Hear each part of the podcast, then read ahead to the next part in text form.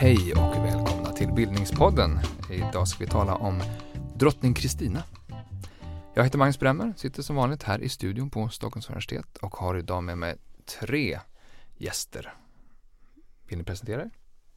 Gärna. Stefano Fogelberg Rata, litteraturvetare, eh, numera vid eh, Uppsala universitet, men disputerad här i Stockholm. Joakim Skärp, doktor i historia här på Stockholms universitet.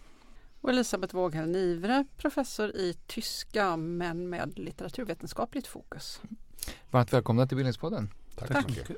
Då får du Joakim, historikern, börja med att på 30 sekunder förklara vem drottning Kristina var. Drottning Kristina var drottning av Sverige som var dotter till Gustav II Adolf och hans drottning Maria Eleonora av Brandenburg. Hon föddes 1626 i Stockholm och dog 1689 i Rom.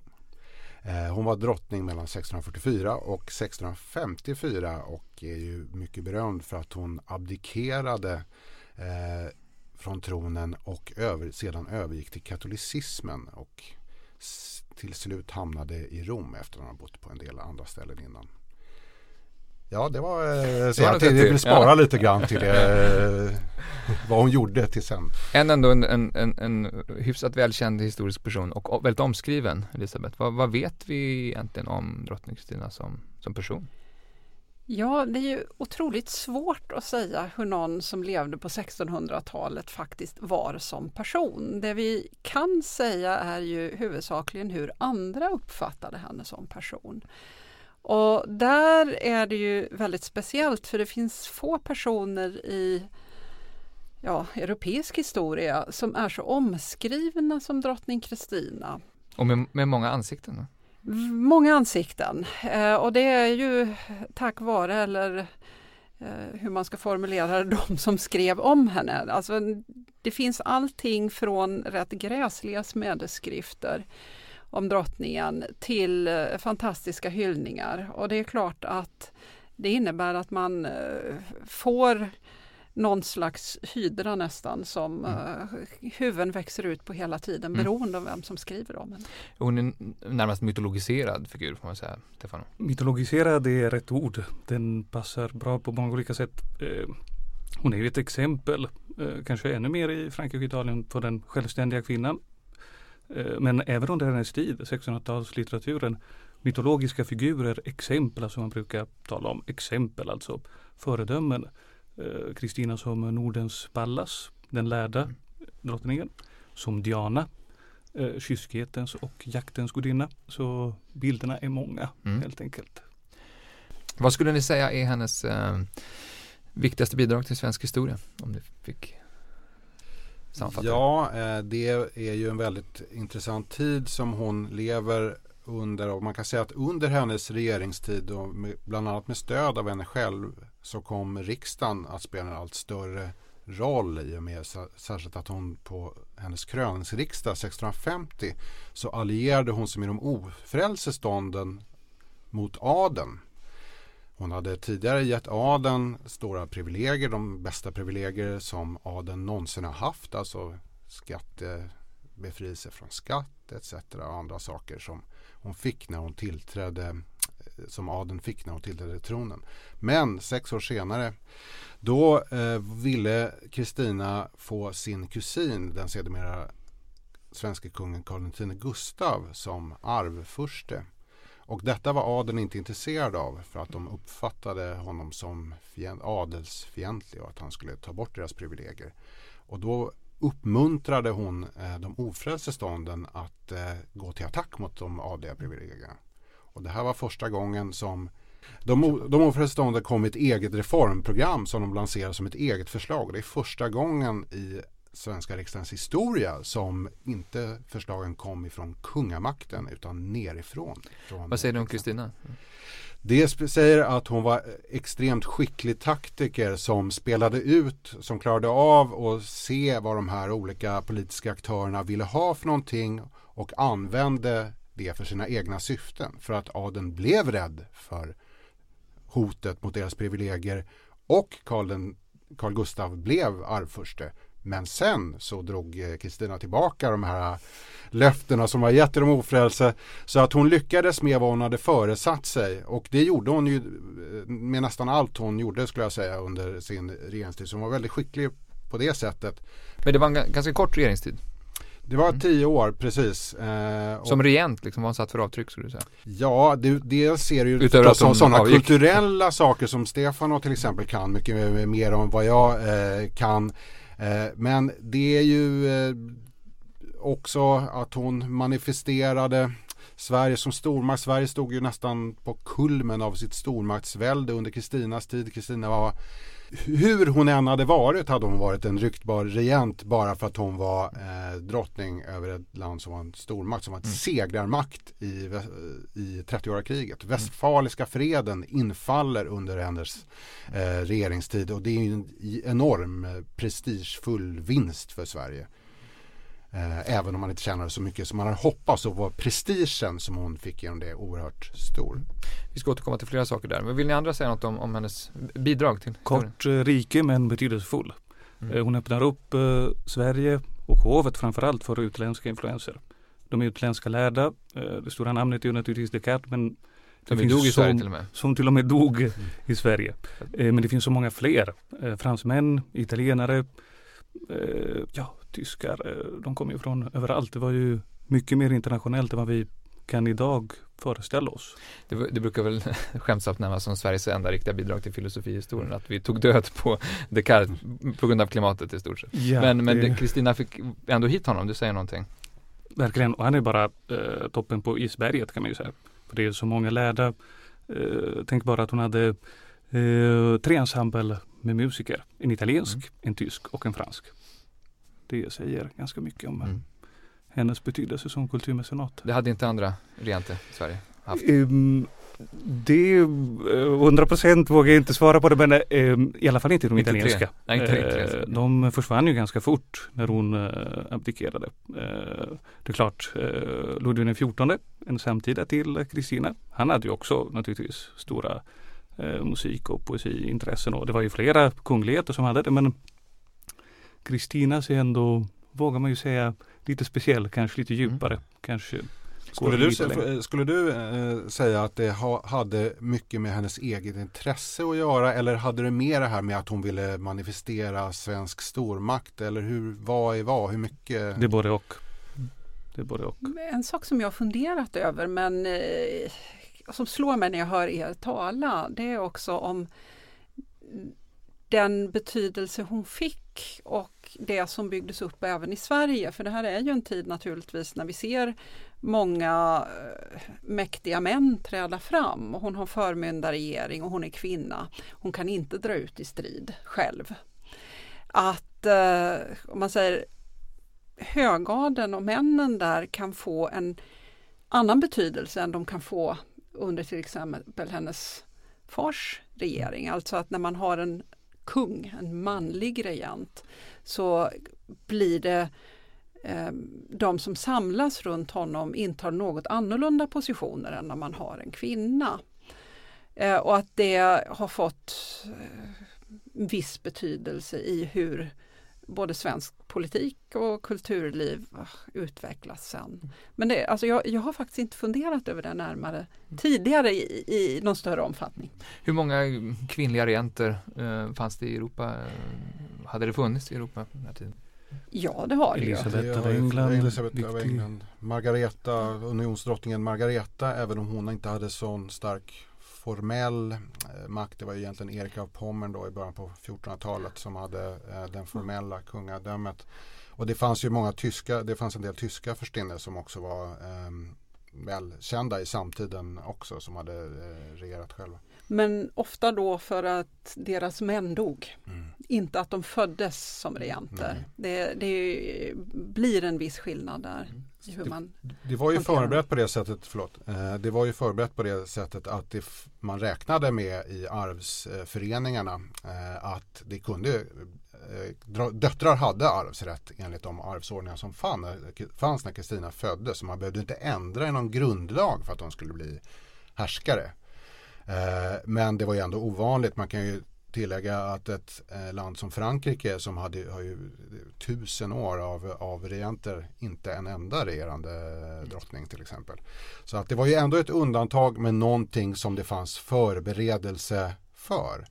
Och men om vi tar det där från början, vad, vad, vid, vad blev det för typ av reaktioner när hon föddes då? 1626 var det? Ja, det eh, sägs ju att eh, modern skulle bli besviken men att Gustav Adolf tog det här med berömvärd eh, fattning. Eh, det hade ju ändå gått ganska lång tid av deras äktenskap utan att de hade fått ett barn och det här är en kunglig födsel är ju oerhört viktig för dynastin, för hela landet och för kungen och särskilt för drottningen var ju en var huvuduppgiften att föda arvingar. Mm. Jag kan inte, tyvärr inte gå in i Maria Eleonoras huvud och se hur det såg ut där. Men det är klart att det föredrogs ju att det kom manliga arvingar för att som Elisabeth var inne på, den allmänna föreställning var att eh, drottningar var svagare regenter eh, under vilkas regeringsperiod då andra mäktiga män kunde göra sin vilja gällande. Nu eh, infriade ju Kristina inte riktigt de förväntningarna skulle jag säga. Hon mm. klarade ju av att tackla en av tidens, hela Europas främsta statsmän, Axel Oxenstierna, mm. eh, väldigt självständigt och bra. Men hon, eh, Gustav II Adolf dog 1632 i dimman i Lützen. Eh, då var Kristina sex år. Alltså. Va, vad vet vi om hennes relation till honom och eh, modern Maria Eleonora? Ja, svårt att säga. Hon var ju jätteung, precis som du mm. säger, men eh, den här fadersgestalten, det där eh, lejonet från Norden, mm. eh, den här berömde krigaren. Det är klart att det var svårt att axla den rollen och att han var ju med henne kan man säga. Ja, hur mycket under... var han hemma? Inte speciellt inte mycket. mycket. Det, uh, han var ju med henne mer i bemärkelsen att han fanns där som, föreställer jag mig, som en bild mm. som mm. hela tiden hon jämfördes med. Även uh, hyllningslitteraturen senare under hennes liv i Italien, uh, i Rom, i det katolska Rom, kom att handla mycket om uh, Gustav II Adolf. Så att han var ju närvarande mm. hela tiden. Ja, det, eh, naturligtvis var det så att hon alltid och omgivningen också var medveten om att hon var dotter till den stora Gustav Adolf. Det finns ju ett berömt citat från Axel Oxenstierna när de hade konflikter eh, om att hon är dock den stora Gustav Adolfs eh, dotter. Då, en sån kan man förlåta väldigt mycket. Sen är det ju i den dynastiska aspekten, alltså det här med kungaätten och dess bevarande. Kristina var ju dotter till en kung, då Gustav Adolf, som från början inte hade särskilt, särskilt stark legitim, legitimitet. Eh, farfan Karl IX hade tagit makten ifrån den eh, rätte kungen, arvskonungen Sigismund.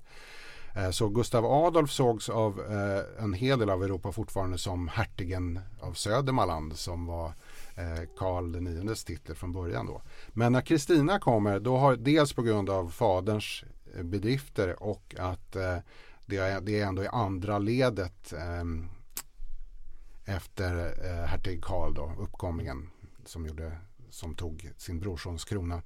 Eh, så, så sitter dynastin säkrare i sadeln och att hon kan uppträda mycket mer självmedvetet bara på grund av det. Hon upplever, min bild är att hon upplever sig själv väldigt stark som en mm. kunglig person som inte behöver bevisa någonting för någonting annat. Mm. Där finns det ju också igen skriftliga källor som visar hur man skapar denna drottning som ju på sätt och vis, hon är ju kung så tillvida att hon är en regerande drottning. Mm. Vilket ju är skillnaden mot den som gifter sig med en kung. Så hon har ju den, den manliga makten å ena sidan och samtidigt är hon kvinna och får inte till exempel då dra ut i krig. Och Georg Det fanns en sån eh, regel? Ja, det finns naturligtvis Oskriven. kvinnor som har varit i krig och de var, var ju ofta i trossen så att säga. Det är ju Mutter Courage och, i Brechts verk till exempel, Bertolt Brecht. Eh, så är, beskrivs det ju hur också kvinnor drar efter de krigförande trupperna. Så att de är högst delaktiga i kriget kan man säga. Men eh, regerande drottningar har nog inte i Eh, varken tidig modern eller modern tid i Europa så vitt jag ser.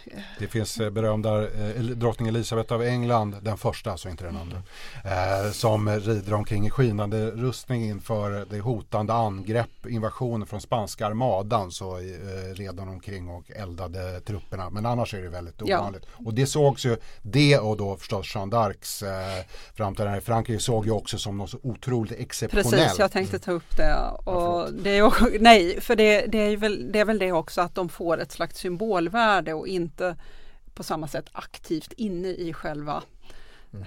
slakten om man kallar det det.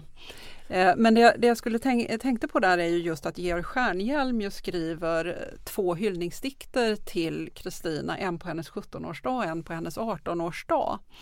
Där han just tematiserar detta att dottern till du tog upp Stefano Lejonet av Norden. Eh, dottern till Gustav II Adolf eh, ska, ska vara, ska bli den stora regenten. Och det gör han ju, han skapar ju Kristina genom fadern i texten kan man säga. Så man utgår från Gustav Adolf. Och hon kommer in först lite senare. Men även Stjärnhjelm eh, framhäver ju rätt så tydligt också då önskan efter fred. För det här är ju då 1643-4 och eh, man längtar efter fred så det är inte en krigskung mm. man är ute efter.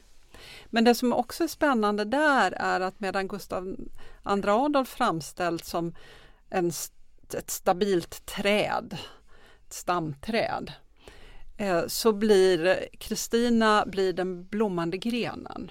Så mm. man skulle kunna göra någon slags genusanalys av det mm. här. Mm. Eh, men även där blir det tydligt att man anspelar på manligt och kvinnligt men, men genom att utgå från en stark kung ska man försöka ska, skapa en ny stark regent helt enkelt.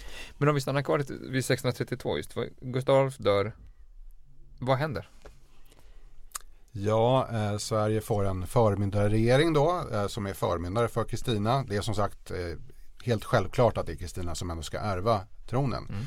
Eh, och eh, det är då Axel Oxenstierna och fyra andra höga ämbetsmän som är regenter och styr tillsammans med riksrådet då, som består av andra aristokrater. Och man, det viktigaste, absolut viktigaste som försiggår är förstås kriget med 30-åriga kriget. Eh, där eh, Sverige är en ledande aktör och eh, de Säg något kort om det kriget. Ja, det var ju från början ett tyst religionskrig som handlade med, om eh, katoliker och protestanter i det tysk-romerska kejsarriket eh, som bestod av massor med olika kung och furstendömen vid den här tiden. En del var katoliker och en del var protestanter och de katolska furstarna de var ledda framförallt av den tysk-romerska kejsaren eh, och de protestantiska furstarna fick eh, hjälp sen, eller den protestantiska saken kan man väl säga, eh, var det först den danska kungen och sen då den svenska kungen i form av Gustav II Adolf som ingrep i kriget. Och från och med ungefär Gustav Adolfs invasion så blir kriget mer en europeisk stormaktsuppgörelse. Det tappar eh, karaktären av tyskt inbördeskrig under 1630 och 40-talen. Så tar det, ut, tar det slut då 1648 då. Det är det som är Westfaliska freden? Exakt. Mm. Och notera att eh, Sverige, protestantiskt land, eh, krigar ju med hjälp av Frankrike, mm. ett katolskt land. Så att, mm. Eh, komplicerad har, eh, bild. Det är just det, men eh, apropå också att Kristina skulle konvertera till katolicismen. Precis, först eh, efteråt efter eh, Westfaliska freden men eh, det, fanns ett band tidigare. Det fanns ett band, eh, absolut. Det är ju, eh, man har ju fransk ambassadör under hela den här tiden och eh, jag har gått igenom det franska utrikeskorrespondensen. Och en idé är att försöka knyta den här unga drottningen till Frankrike via kulturen. Mm. Så eh, Chanu fransk ambassadör. Han föreslår, jag kan ju kalla det kart och skicka Mm. honom till Stockholm, så blir det. Mm. Eh, det dansas fransk hovbalett vid eh, Kristinas hov. Kristina dansar själv som Ludvig den XIV gjorde i Frankrike något efter. Så att eh, det var ett väldigt franskt hov också.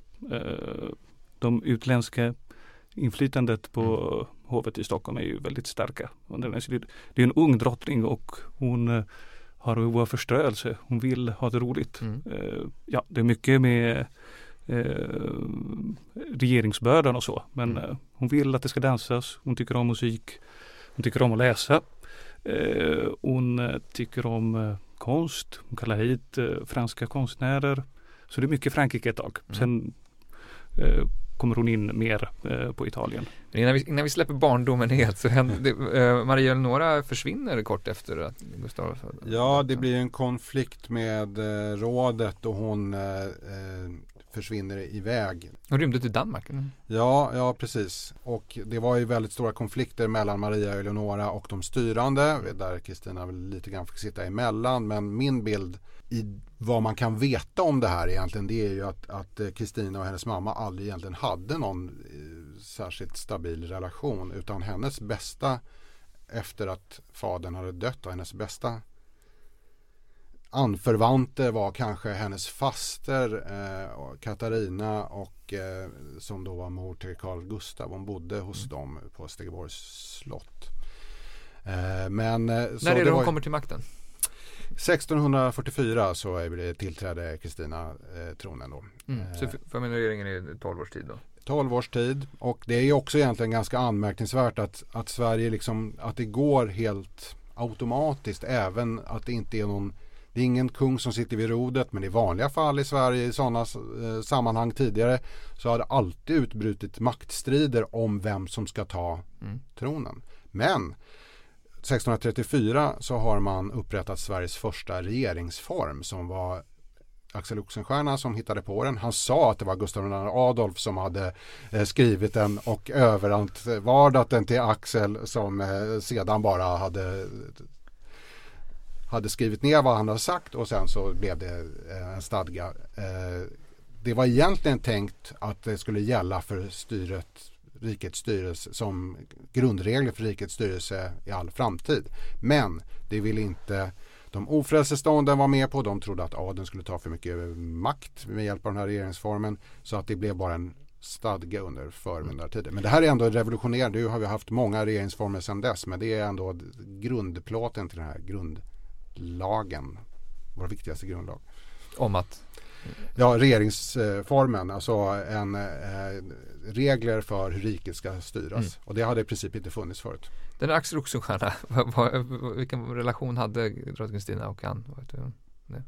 Eh, Ja, han var ju, mm, precis som Joakim sa tidigare, eh, otroligt viktig på den europeiska scenen. Liksom det var ju det är ju svårt att föreställa sig kanske som svensk idag att eh, det här är ju en person som hade en otroligt inflytande.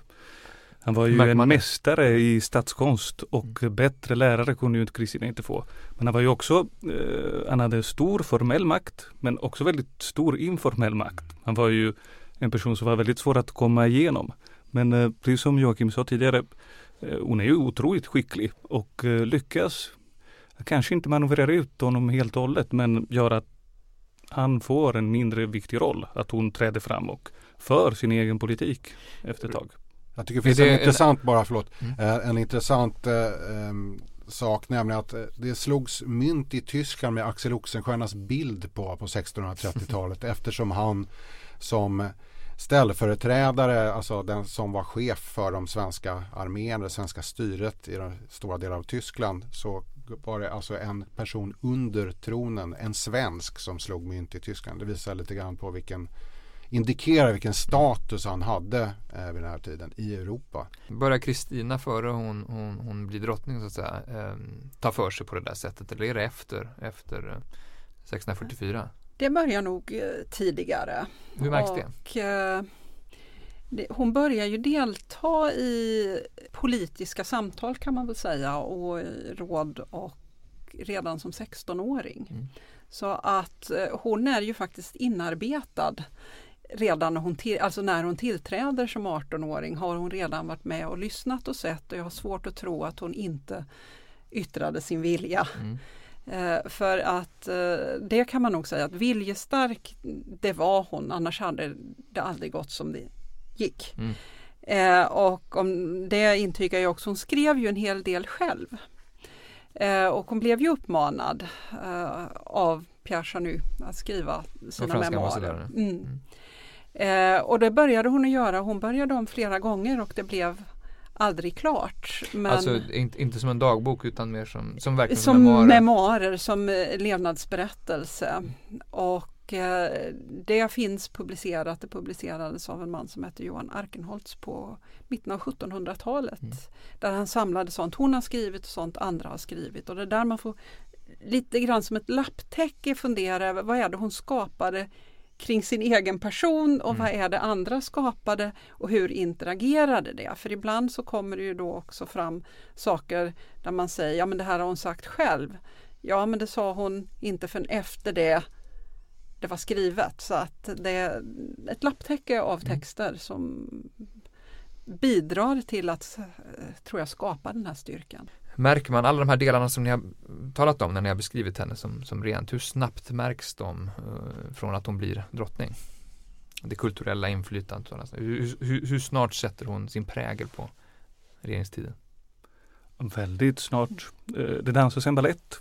Återigen, eh, dans, det var ju verkligen eh, kanske det medium, det uttryckssättet, tror jag i alla fall, som hon begagnade sig av mest för att delge sina tankar och beslut.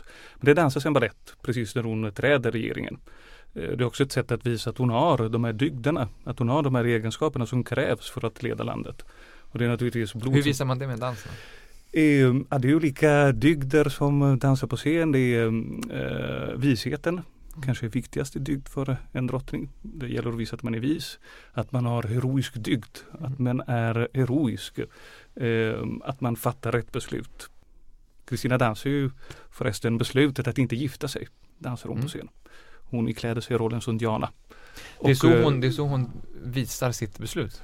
Så är det. Eller- Eh, m- mer eh, allegoriskt och eh, bildligt. Mm. sen i riksrådet så sa han ju klart och tydligt att jag tänker inte gifta mig. När gjorde hon det? Det här är 649. Någonting, ja. Mm. Ja. Var, varför, varför gav hon det beskedet då? Man pressar ju henne hela tiden eh, att eh, det måste hittas en eh, först, liksom det ska ingås en allians eller eh, man ska helt enkelt, ja, framförallt är det viktigt att det kommer en arvinge. Eh, Mm. Det är ju osäkert eh, så länge det inte finns ett barn som kommer att ärva efter henne.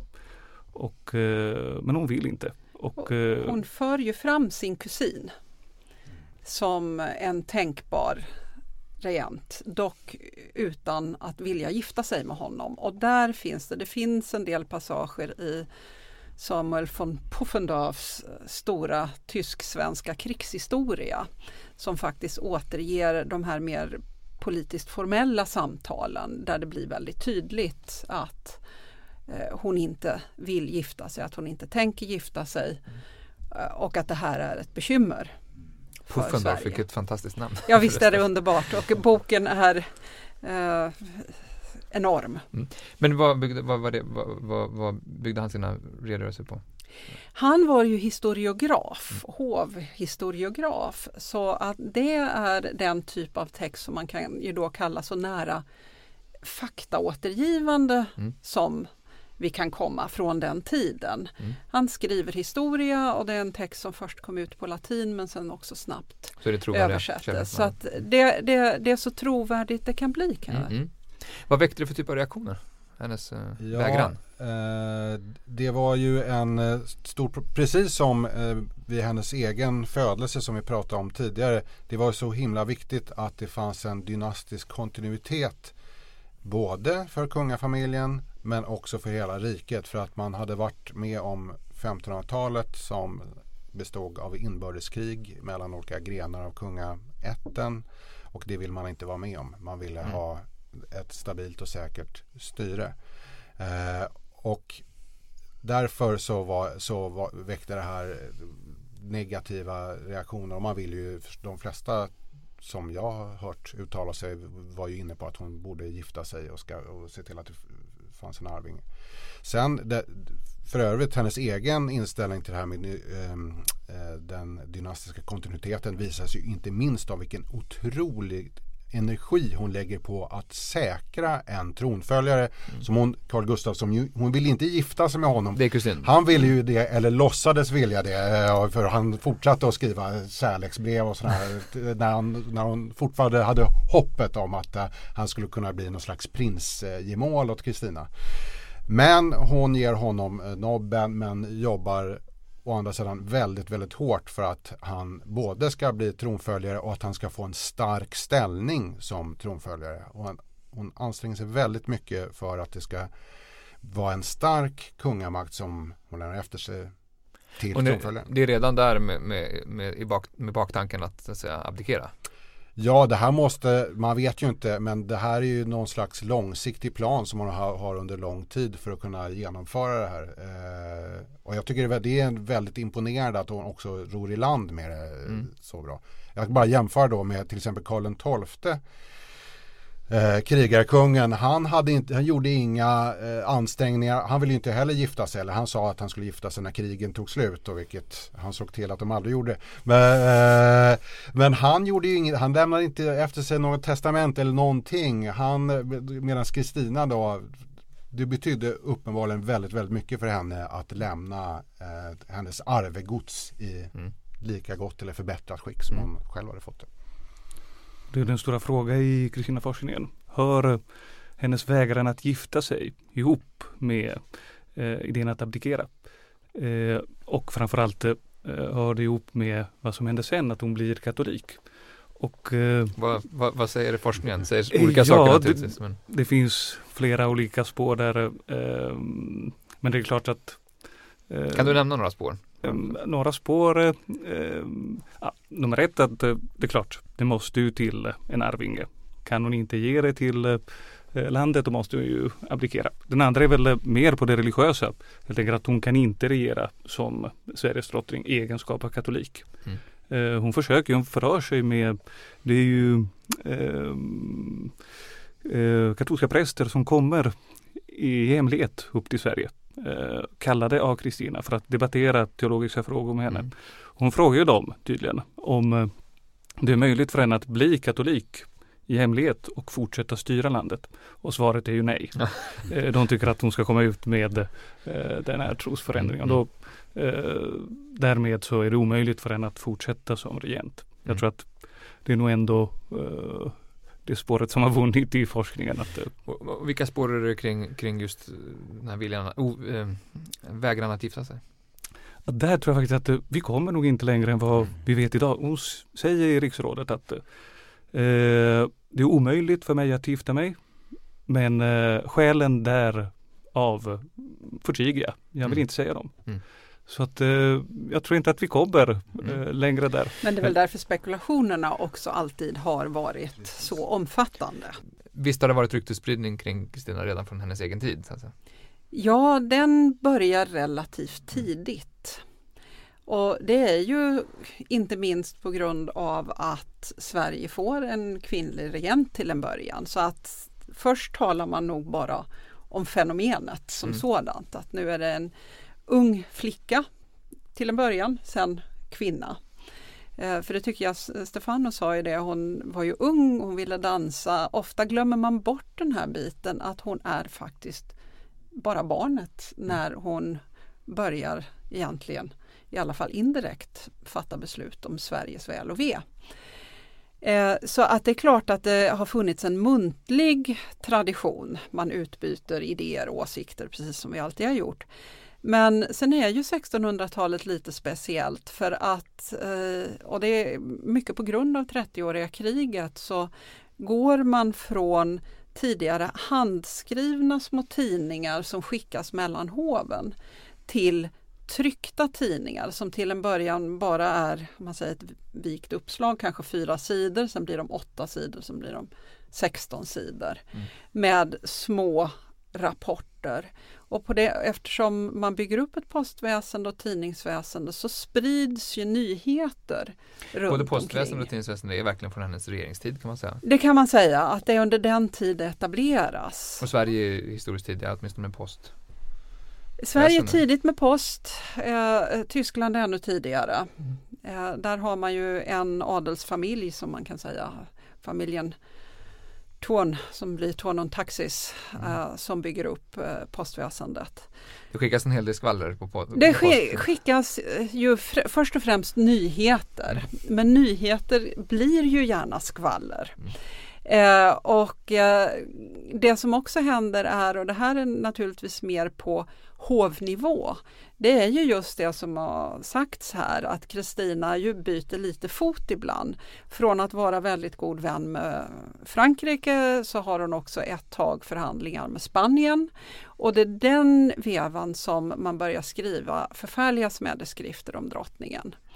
Eh, där man angriper henne för i stort sett allt. Mm. Det är ju hennes utseende, hon har fel eh, biologiskt kön för hon skulle ju ha varit en man. Eh, och nu är hon eh, ju inte ens en god kvinna vilket gör henne ännu sämre. Eh, och eh, det där sprids i olika genrer sen. Och i och med att det är någonting som sedan kan plockas upp igen när hon verkligen aktivt konverterar och eh, bosätter sig i Rom så blir det väldigt tacksamt för de tidigaste smädeskrifterna är ju från tiden precis innan det här händer. Det är alltså mer politiskt utlöst. Mm. Eh, och eh, det är bara det att sen fortsätter man att dikta Mm. om det här. Apropå kön och genus så är ju det, en, det är ett, ett, ett spår liksom i bilden av av Kristina som en, en historisk queer-personlighet. Hon beskrev sig själv som manhaftig med djup röst och att hon var luden när hon föddes som man trodde att det var en pojke och sådär. Så. Hur, hur, mycket, hur, hur, har, hur mycket har hon själv bidragit till den där bilden och eh, hur mycket har varit den här typen av ryktesspridning och eh, spekulationer och diskussioner som, som du nämner nu? Hon bidrog helt klart själv. Eh, hon, eh, det finns ju belägg från hennes samtid där hon har uttalat sig emot kvinnor. Att hon inte tyckte om att vara i kvinnors sällskap eh, för att de inte var lika intressanta som män. Hon eh, var ju känd för att klä sig i manskläder eh, eller bekvämare kläder kanske än de väldigt moderiktigt klädda hovdamerna. Och eh, för att också kunna ge sig ut lite mer inkognito. Mm. Eh, så visst har hon bidragit. Det gjorde hon alltså? Hon, alltså det tas ut på stan menar du ungefär? Ja, det finns en liten tidningsnotis när det brinner på, nu vet jag inte, Mm. någon av malmarna. Mm. Eh, det brinner i Stockholm och Kristina kommer ridande för att eh, övervaka branden och se hur den släpp, släcks. Och eh, då har hon ju egentligen regentens övervakande funktion och det har ingenting att göra med att hon är kvinna. Så där framträder hon i den här, om man säger, mer inte könsneutrala men mer könsointresserade rollen. Medan hon, eh, det finns också när hon återvände en gång till Sverige som jag vet du kan mycket om Joakim. En episod som berättas när hon är ute i ett, eh, på ett slädparti. Och eh, de kör lite fort och släden välter och kjolarna slår upp och det är ett sånt här klassiskt Kristina-exempel. Är hon en man eller en kvinna? Kan man se det nu? Och det kunde man inte. Eh, så att det, det, det ena verkar trigga det andra. Men när, när börjar den svenska tronen skava på allvar då? Liksom? 1654 är det som hon abdikerar. Mm.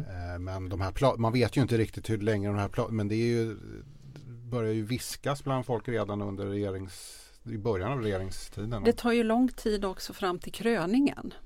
Dels för att det är krig. eh, Precis. Ja, just det, hon- man ska, under freden så vill man ju inte riktigt. Men också för att eh, hon vill ju säkra successionsfrågan innan hon och antagligen den drottning som kröns 650 i oktober. Det är en drottning som eh, redan har sina sympatier Mm. mot katolicismen och som redan har en idé att hon kommer att abdikera. Mm. Eh, Ja, från, från 1644 så var hon myndig och i, i, regent. Ja. Men hon kröns inte till drottning förrän 1650. 1650, nej. Det, eh, skulle, det var ju också en väldigt spektakulär tillställning.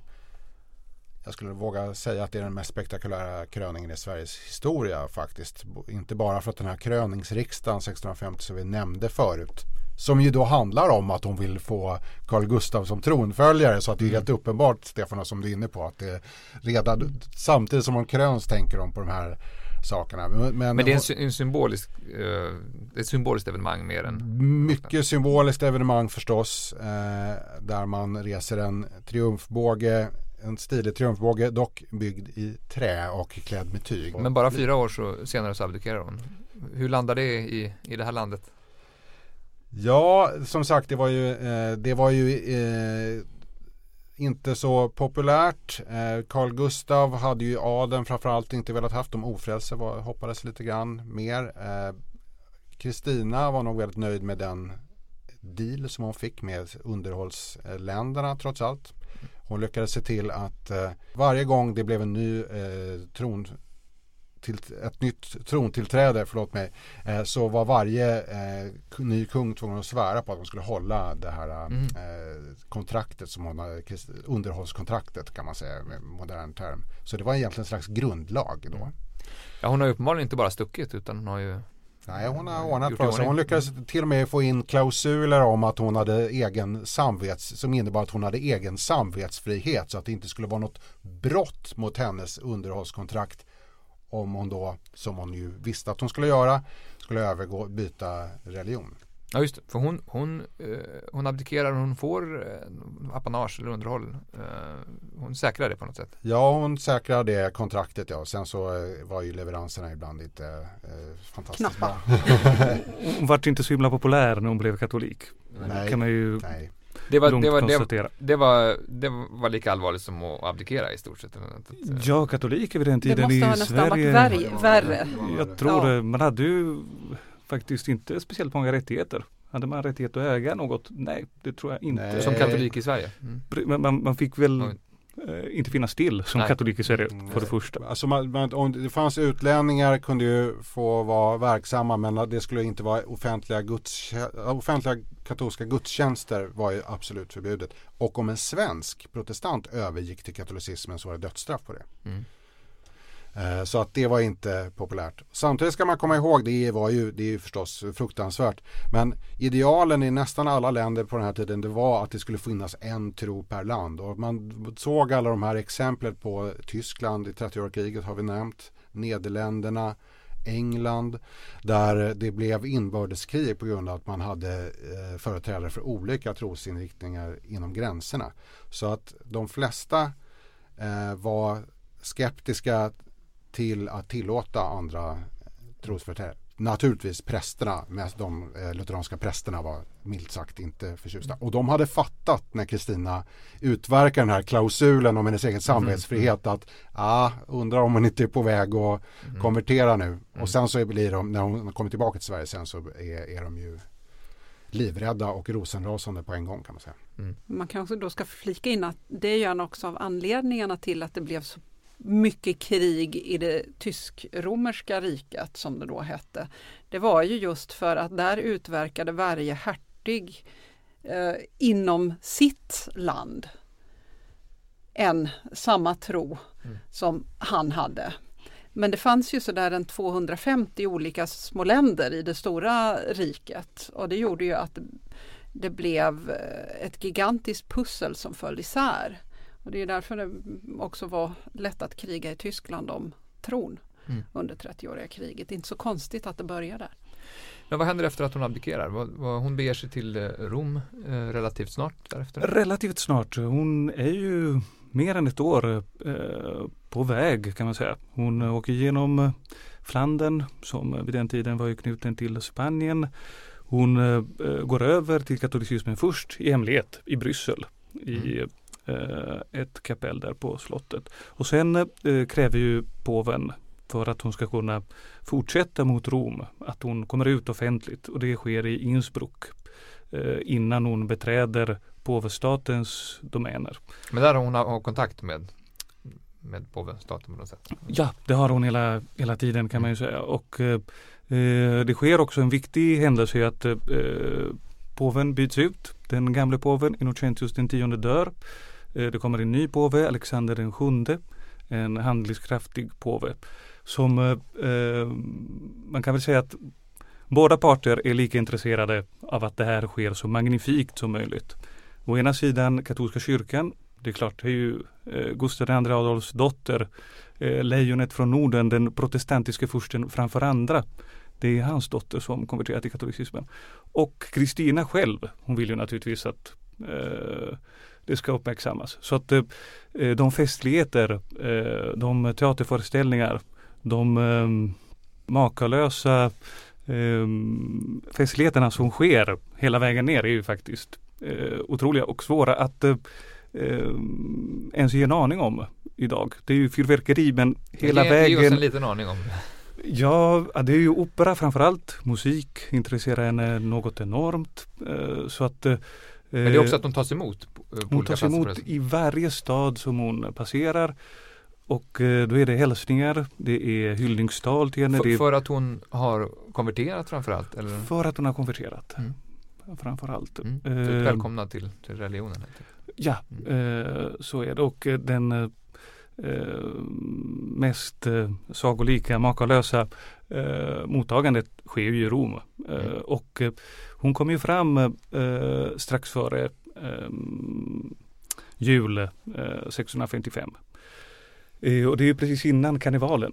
Karnevalen var ju, pågick under några veckor där efter nyår. Och den kommer att kallas Il Carnevale della Regina, alltså mm. drottningens karneval, för att allt är till hennes ära. Mm. Uh, och då är verkligen allt. Så hela stan? Hela stan jublar för drottning Kristina. Man blir kommanderad ut att sätta ut tyg uh, där hennes kortege ska passera. Och hon kommer in först uh, kan säga, halvt inkognito. Sen måste hon komma ut från, ut, till staden, ut från staden igen för att marschera in eh, triumf, som i en triumf, mm. verkligen. Eh, och det hela avslutas med att hon kommer till Peterskyrkan och knäböjer till eh, påven. Men det är att en, en, så mäktig person då, i, eller fram tills alldeles nyligen väldigt mäktig person i Europa egentligen väljer att, att konvertera som är den, den stora grejen här. Så är det. Eh, man har väl, eh, hade man någon förhoppning att man skulle kunna vinna tillbaka Nordeuropa till eh, den enade kyrkan. Det tror jag nog inte, men man hoppades ju på att mm. det skulle komma en våg av protestantiska furstar som gick över till katolicismen. Mm. Och några gör ju det också, inte speciellt många. Mm. Eh, Sverige blir inte katolik igen naturligtvis. Ja, det är ju ungefär som om Ronald Reagan ska ha blivit kommunist det här. Va? Det, är, det, är, det, är, nå, det är nog på den nivån. Alltså det är en sån otrolig, eh, att det är Gustav Adolf som en del ser som ett protestantiskt helgon. Det är närmast mm. man kom ett protestantiskt helgon. Mm. Att hans dotter propagandavinster för katolikerna är ju så sagolik och det motsvarande mm. Histor ilskan bland protestanterna är väldigt stor. Historikern Peter Englund lär ju ha sagt eh, att det är som om George Bush dotter blev muslim. Mm. Kanske, mm. ja. Mm. Den andra jämförelsen. Mm. Båda ganska, ganska, ganska, ganska djärva eh, lagbyten. Sen.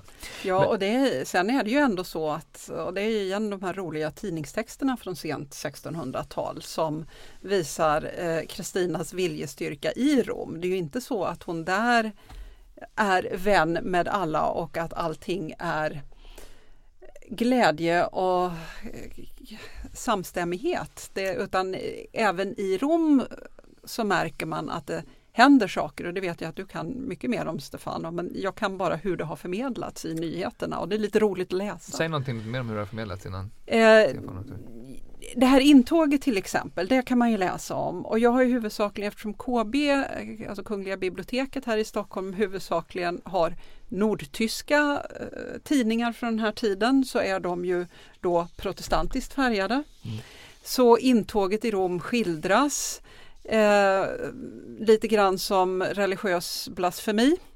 Eh, kan man säga att det, det, man ser väldigt njuggt på vad som händer. Och därmed så kan man trots att det tänks åtminstone, man syftar till en hyfsat neutral mm. nyhetsförmedling så förstår man att det finns en viss skadeglädje när Kristina är osams med någon kardinal eller ställer till det på något sätt. Och då är det korta, kanske tio rader långa meddelanden som ofta börjar med från Rom har vi hört att Kristina har gjort det här och det här till exempel.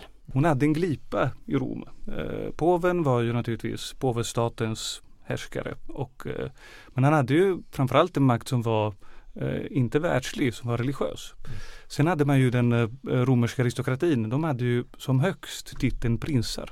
Så att en drottning kommer in i den här miljön eh, gör ju att hon får eh, verkligen rollen som Roms drottning, La Regina di Roma. Eh, och eh, faktiskt under en viss period så kallas hela seklet för Il secolo di Cristina, alltså mm. Kristinas sekel. Hon var ju verkligen uh, nyhet nummer ett mm. uh, under de åren. Men Kristina har direkt maktinflytande på olika håll? Hon har det. Hon har det och framförallt via kulturen.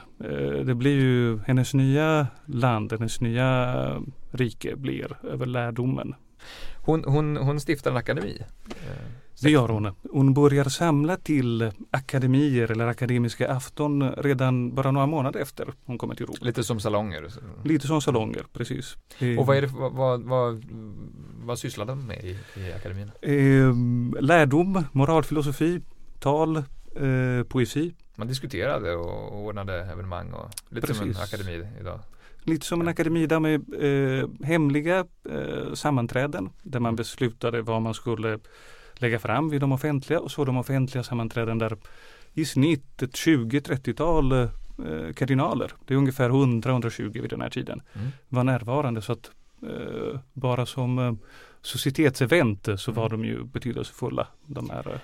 men ska vi sen, apropå det säga något mer om, hon är ju känd som en kulturregent, hon och Gustav III är väl liksom de två stora i Sverige. Va, va, eh, vad vet vi Säg något mer om hennes liksom, kulturella preferenser. Vad vet vi om det? Både från tiden i Sverige och sen kanske i Italien.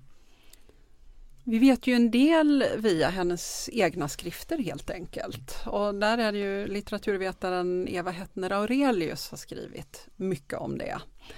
Och eh, jag tror ju att det tillsammans med den forskning som Stefano har gjort eh, får man en väldigt mångfacetterad bild för att det, det är ju det är ingen förutsägbar smak? Ingen förutsägbar smak eftersom det är många språk involverade. Det är, eh, det, är det visuella, det är ordets makt, det är performance, alltså uppföranden i form av eh, teater, ballett, opera. Eh, så att eh, jag har väl fått intrycket av att det är en kvinna med eh, en kultur, ett kulturellt breddintresse som ja, skulle ju kunna vara på många sätt de humanistiska ämnenas mm. verkliga förebild. Jag vet inte om ni håller med mig i detta men att det, det, det är en bredd som visar på en enorm lärdom hos den här kvinnan. Mm. Så det var inte bara katolicismen utan det var även kulturintresset som förde henne till Rom kanske? Även kulturintresset så pass mycket att man eh, har eh, faktiskt eh, Sven Stolpe, en mycket mm. viktig Kristina-forskare under 1900-talet. Han hade sin idé att det religiösa var ju en svepskäl för att mm. komma ner till Rom, helt enkelt i den här rikare kulturmiljön. Men mm. där håller jag inte riktigt med liksom de två aspekterna. Man gör ju inte en så stor val i sitt liv bara av en enda mm. anledning. Hon... Men hon hade, eh, hade ett alkemiskt laboratorium vid hovet och hur mycket av det här kulturintresset drog över i det okulta? Hon hade ett eh, alkemiskt laboratorium i Rom. Hon hade en alkemist som var på hennes hovstat. Mm. Och hon höll på själv med alkemi. Det var flera, eh, det var väl förbjudet i den katolska kyrkan men det var ju flera kardinaler som höll på med det. Och hennes eh, livslånge vän kardinal Azzolino var ju också intresserad. Mm. Eh, så hon hade, så de hade stark små, intresse. små labb ihop? De hade små labb ihop och eh, ja, smälte väl metaller upp och ner. Och, Lab partners, ja men trevligt. men framförallt, man ska inte det är ju lätt, jag är själv skyldig till det här och nu, att göra narr utav det. Men det var ju verkligen ett sökande mer efter guld som mm. idén vi har om alkemismen idag efter en moralisk förträfflighet. Att helt enkelt eh, skala av bort alla imperfektioner man har och framstå som en eh, moral, moraliskt fulländad person. Mm. Att eh, helt enkelt bli bättre. Vår tid börjar eh, springa ifrån oss här. Eh, Joakim, skulle du kunna ge på sådär en halv minut igen? Eh, vad händer med Sverige? Vad händer i Sverige efter att Kristina abdikerar och sen återvänder hon ju vid ett par tillfällen. Varför då? Eh, ja, hon återvänder efter Karl X Gustavs död för att försäkra sig om att eh, underhållet ska fortsätta att flytta in under Karl XI som är fyraåring och naturligtvis har en förmyndarregering också. Eh, Då visar det sig att man vill ändra i det här eh, kontraktet på grund av att Kristina har rätt att sätta till präster och ämbetsmän i sina underhållsländer och då de flesta är okej med det här men prästerna eh, tror ju omedelbart att, de vill, att hon vill återinföra katolicismen. Och en gammal ärkebiskop som kände Kristina väl sa till henne rakt upp i ansiktet att hon var en spion för påven.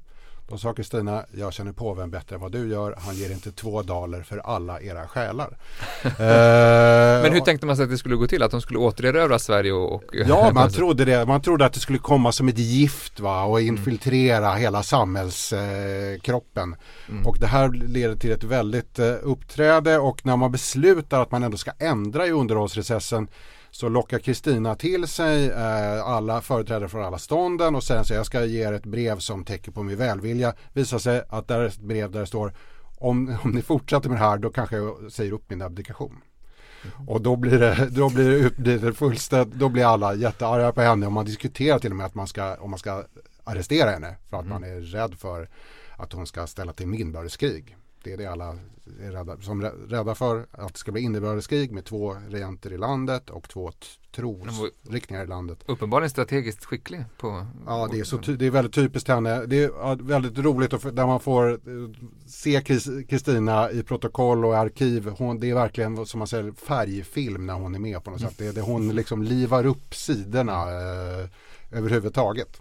Men hon lyckades säkra eh, Hon fick inte fortsätta och sätt, tillsätta präster på Öland och Gotland och så här. Och det var hon ju inte intresserad av heller. Men hon, naturligtvis var det en, en eh, knäck mot hennes prestige om hon blev tvungen att ändra i det här. Och vem vet om han hade börjat ändra på en sak i underhållet. Vem vet om inte själva det viktiga som hon ändå tyckte var viktigast. Nämligen själva pengarna Mm. från Öland, Gotland och Norrköping. Om de slutade komma. Det vill hon inte vara med om. Men stolt var hon ju. Också. Hur såg hennes sista år i livet ut? Var hon... Det finns en förlegad bild att hon var ganska olycklig. Men i själva verket så behöll hon eh, en viss eh, betydelse även som maktperson. Varför dör hon?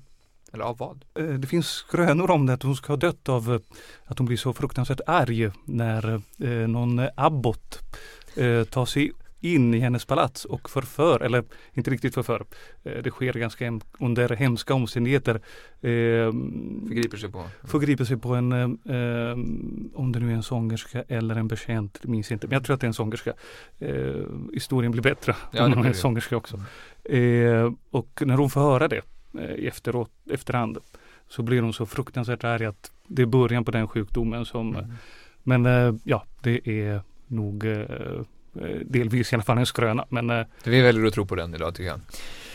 Eh, tusen tack eh, Stefano Fogelberg-Rota, Joakim Skärp och Elisabeth Vågare Nivre för att ni vill vara med i Bildningspodden. Tack så mycket. Tack. tack.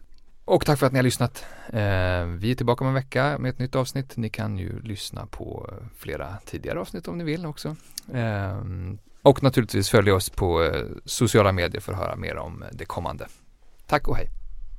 Du har lyssnat på Bildningspodden, en podcast från humanistiska fakulteten vid Stockholms universitet. Producerad av Magnus Bremmer och Claes Ekman. Podden spelas in på Språkstudion och tekniker är Henrik Nordgren.